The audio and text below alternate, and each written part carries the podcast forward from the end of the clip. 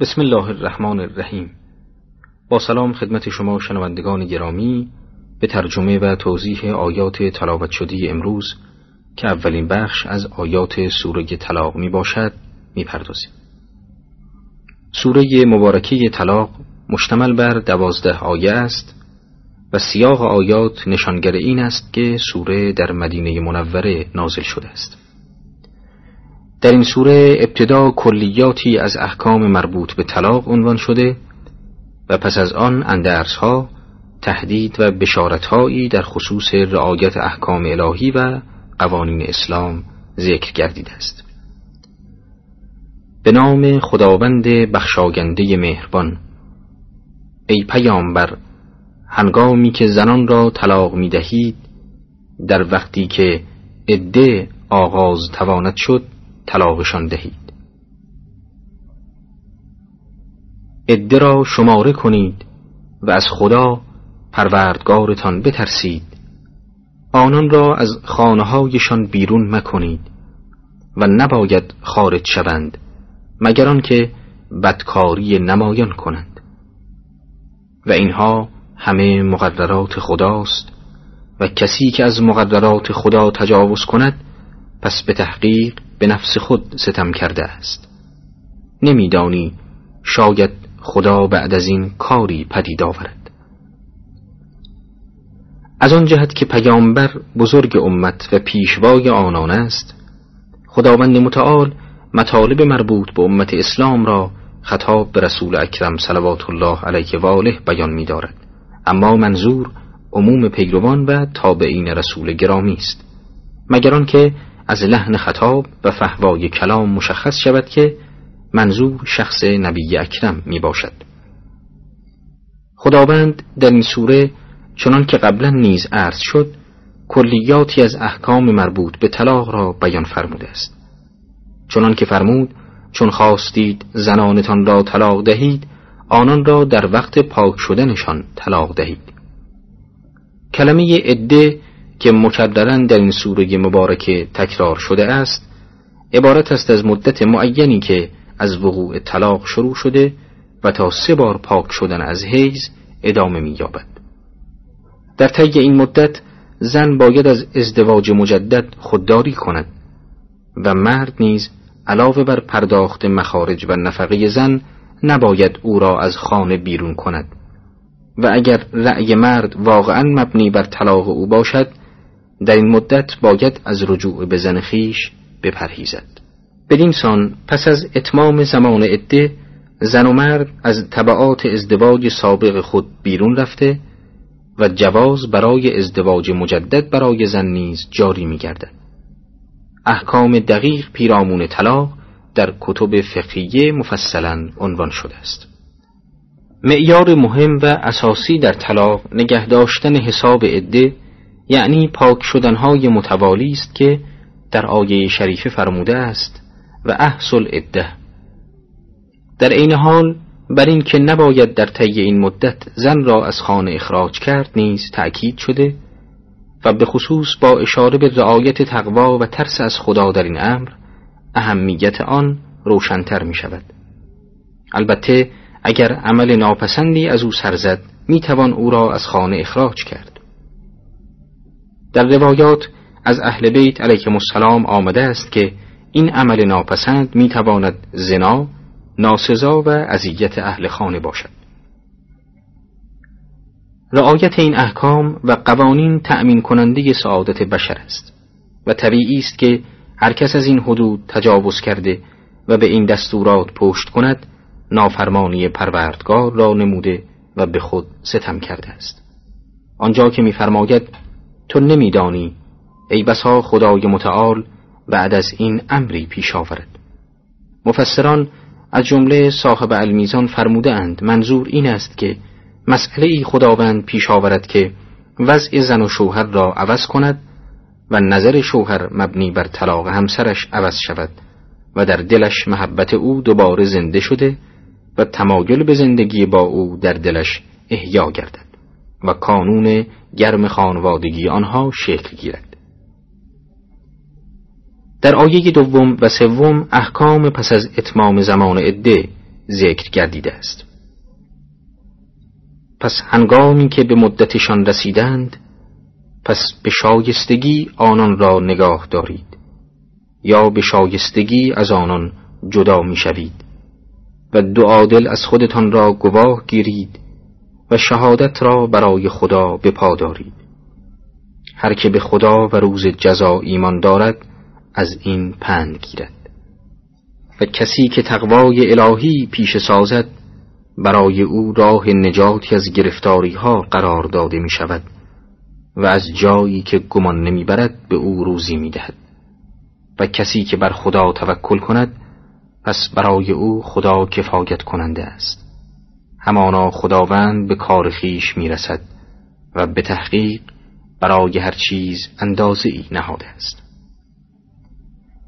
هنگامی که هنوز زمان عده به سر نرسیده است بلکه نزدیک به انتهای آن است مرد باید تصمیم خود را بگیرد. یا به همسرش رجوع کند و مطابق با موازین شرعی از او نگهداری به عمل آورد یا صبر کند تا زمان عده به منتها رسیده و با پرداخت دویون و حقوق زن از او جدا شود و در تمام این مراحل باید مطابق موازین شرعیه و بر اساس خلق و رفتار خوش با زن برخورد کند و لازم است دو شاهد عادل از مسلمانان گواه بر طلاق آنها باشند و در حین اداء شهادت رعایت عدل و قسط را نموده و برای رضای الهی گواهی به صدق و راستی بدهند. این مطالب به منزله نصایحی است برای آنان که ایمان دارند و طبعا اعراض از این قوانین و ضوابط به منزله خروج از ایمان است و کسی که از محرمات الهی به خاطر ترس از خدا پرهیز نماید و حرمت شرایعش را حتک ننماید و به آنها عمل کند خداوند متعال برای او در تنگناهای زندگی راه نجات و خلاصی فراهم ساخته و روزی او را از همه جهت تأمین می نماید. و این خود دلیلی است بر اینکه مؤمن هرگز نباید واهمه و ترسی داشته باشد از اینکه با رعایت احکام الهی از نعمتهای زندگی محروم می شود بلکه رزق او از ناحیه خداوند تضمین شده است و خدا قادر است که از عهده زمانتش براید و اگر کسی اراده خداوند را بر اراده خیش مقدم بدارد و پا بر روی هواهای نفسانی خیش نهاده و بر خدا توکل کند خداوند کفیل او خواهد بود. چرا که او علت و سبب نهایی همه چیز است و او قادر است که جمیع هوایج زندگی انسان را تأمین نماید و او بدین سبب برای بنده متوکل کافی خواهد بود.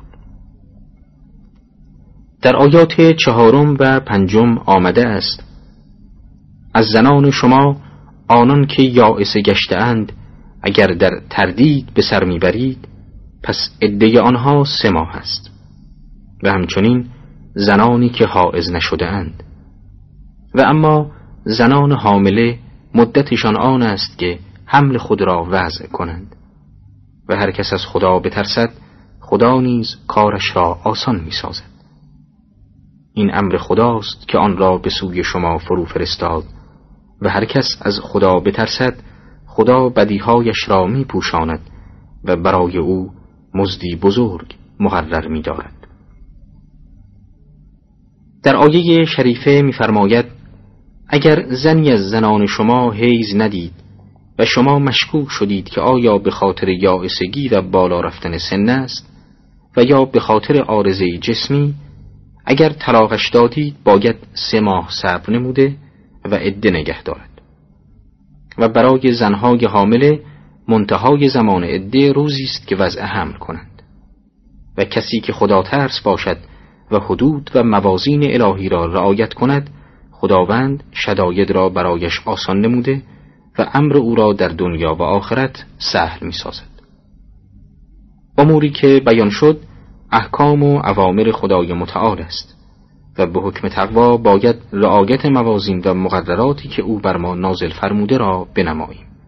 تا به سبب آن خدای تعالی به وسیله مغفرت گناهان کوچک ما را بپوشاند و البته گناهان بزرگ نیز خود به واسطه وجود تقوا در انسان مؤمن صورت نخواهد پذیرفت و برای کسی که رعایت این اصل را بنماید اجری عظیم و پاسخی در خور در جهان دیگر مهیا خواهد بود. در آیه ششم می‌خوانیم زنان مطلقه را در حد وسع خود در همان خانه که خود در آن سکونت دارید مسکن دهید و آنها را اذیت و آزار مکنید که به تنگ آیند و خانه را ترک کنند. و اگر باردار بودند هزینه زندگیشان را بپردازید تا وضع حمل کنند. و اگر فرزند را برای شما شیر دادند اجرتشان را بپردازید و با هم به خوبی و خوشی هم فکری کنید و اگر کار بر شما سخت شد زن دیگری او را شیر دهد این آیه شریفه برخی از حقوق زنان را بعد از جدایی شهر می دهد. نخست درباره مسکن زن مطلقه میفرماید زنان را در هر جا که خودتان سکونت دارید و در توان شماست سکونت دهید. طبیعی است آنجا که مسکن بر عهده شوهر است بقیه نفقات مانند خوراک و پوشاک نیز بر عهده او خواهد بود. آیه شریفه در ادامه به بیان این نکته می‌پردازد که اگر زنان مطلقه باردار باشند باید مخارج آنها را تا زمانی که وضع حمل کنند از طرف مرد پرداخته شود زیرا مادام که وضع حمل نکرده باشند در حال عده و نفقه و مسکن بر همسر واجب است. در حکم دیگری آیه شریفه دستور می دهد که درباره سرنوشت فرزندان با مشاوره یکدیگر و به طور شایسته تصمیم بگیرید و مبادا اختلاف دو همسر بر منافع کودکان ضربه وارد کند و آنها از نظر جسمی و ظاهری گرفتار خسران شوند یا از نظر عاطفی از محبت لازم محروم بمانند. پدر و مادر موظفند خدا را در نظر بگیرند و منافع نوزاد بیدفاع را فدای منافع و اغراض خیش نکنند. در آیه هفتم در سوره طلاق می‌خوانیم هر که دستش باز است باید به فراخور وسع و توانمندی خود خرج کند. و هر که روزیش تنگ است باید از همان که خدا به دو خرج کند. خداوند هیچ کس را جز بدان مقدار که بدو عطا کرده مکلف نمی سازد. و خدا از پس هر سختی آسانی و گشایش پدید خواهد آورد. یکی از احکام دیگری که در مسئله طلاق قرآن به آن تأکید کرد انفاق است. آیه می‌فرماید مردانی که توانایی مالی دارند باید نسبت به زنان مطلقه در ایام عده مزایقه نکنند و مردانی که از تمکن مالی برخوردار نیستند باید به اندازی وسعشان به زنان توجه کنند و در پایان آیه به نکته مهمی اشاره می کند و می‌فرماید مبادا مشکلات مقطعی رشته صبر شما مؤمنان را پاره کند چون خداوند مژده می دهد که به زودی بعد از تنگ دستی و سختی گشایش و رفاه قرار می دهد. در آیه هشتم آمده است و چه بسیار شهرها که از دستور پروردگار خیش و پیامبران خدا سرپیچی کردند ما نیز از آنها به سختی حساب کشیدیم و آنها را عذاب کردیم عذابی سهناک و ناشناخته. در قرآن به موضوع زنان توجه ویژه شده است و در خصوص هیچ حکمی به اندازه احکام زنان تأکید نشده است. و این به دلیل مقام و منزلتی است که زن در پیشگاه الهی از آن برخوردار است.